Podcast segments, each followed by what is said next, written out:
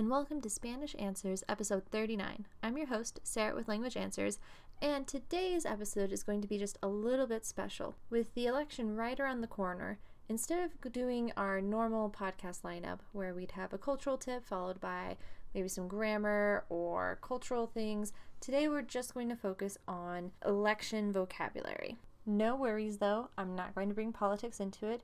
I'm sure that by now you, just as I am, are sick and tired of politics. So, this will be focused entirely upon the vocab related to the elections, minus the annoying politics.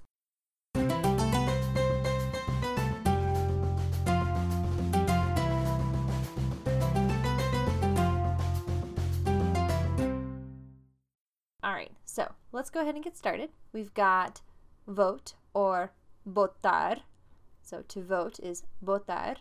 In an election, you vote in an election, right? So la elección, la elección. In this election, right, we've got the president, el or la presidente, el or la presidente. And we also have some senators and representatives. So a senator is un senador or el senador, la senadora and a representative is el or la representante. So for that one, it doesn't matter if it's male or female. All you would change is the article el or la representante. So an example sentence here is Voy a votar en la elección de nuestro próximo presidente. I am going to vote in the election of our next president. Voy a votar en la elección de nuestro próximo presidente. Now we have the three branches, right? The executive branch, el poder ejecutivo or la rama ejecutiva, legislative branch, el poder legislativo or la rama legislativa, and the judiciary branch, el poder judicial or la rama judicial. Now, in the civics questions, which I'll post a link to in our show notes, they do talk about it as el poder legislativo. So that one I think is probably the most likely used in the US, but definitely feel free to send me a note if you have heard la rama legislativa or la rama ejecutiva more in your life.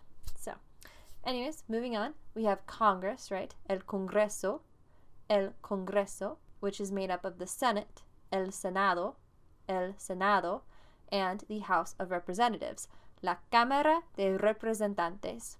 So, an example sentence to wrap that all up. Hay 435 representantes en la Cámara de Representantes y 100 senadores en el Senado. En total, hay 535 personas en el Congreso. There are 435 representatives in the House of Representatives and 100 senators in the Senate. In total, there are 535 people in Congress. Okay, moving on to the Supreme Court or El Poder Judicial, right? The judiciary branch. So the Supreme Court, La Corte Suprema, La Corte Suprema, and on the Supreme Court are nine justices. So a justice is el juez or la jueza. El juez or la jueza. So, an example sentence Hay nueve jueces en la Corte Suprema. Hay nueve jueces en la Corte Suprema. There are nine justices on the Supreme Court. Next, we have just a few other random vocab. Not random, I mean, it's related to this, but it's not quite aligned with any of the branches. So we have the Electoral College, el colegio electoral, el colegio electoral.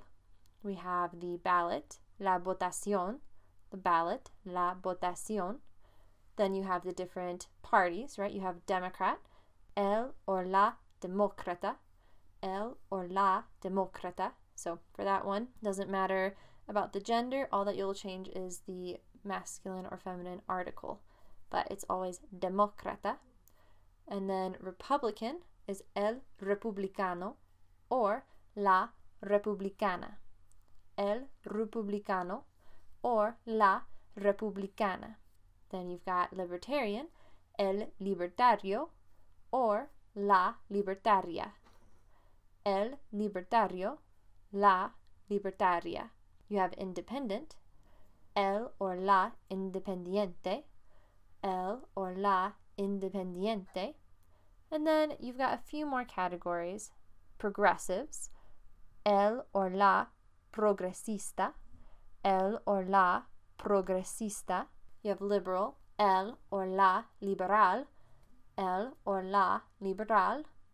Conservative, el conservador, la conservadora, el conservador, la conservadora.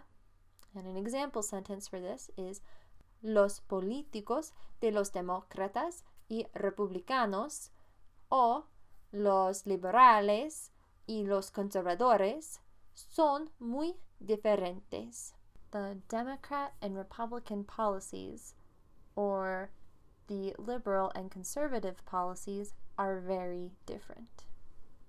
Then, of course, very important for an election night is to win. The verb is ganar, and to lose is perder.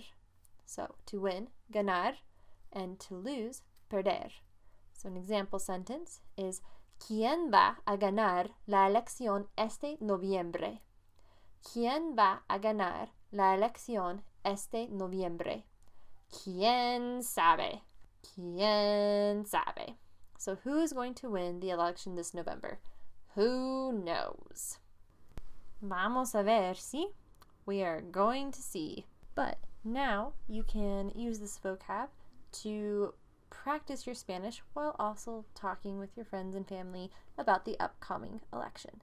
So, good luck, and I wish you the best.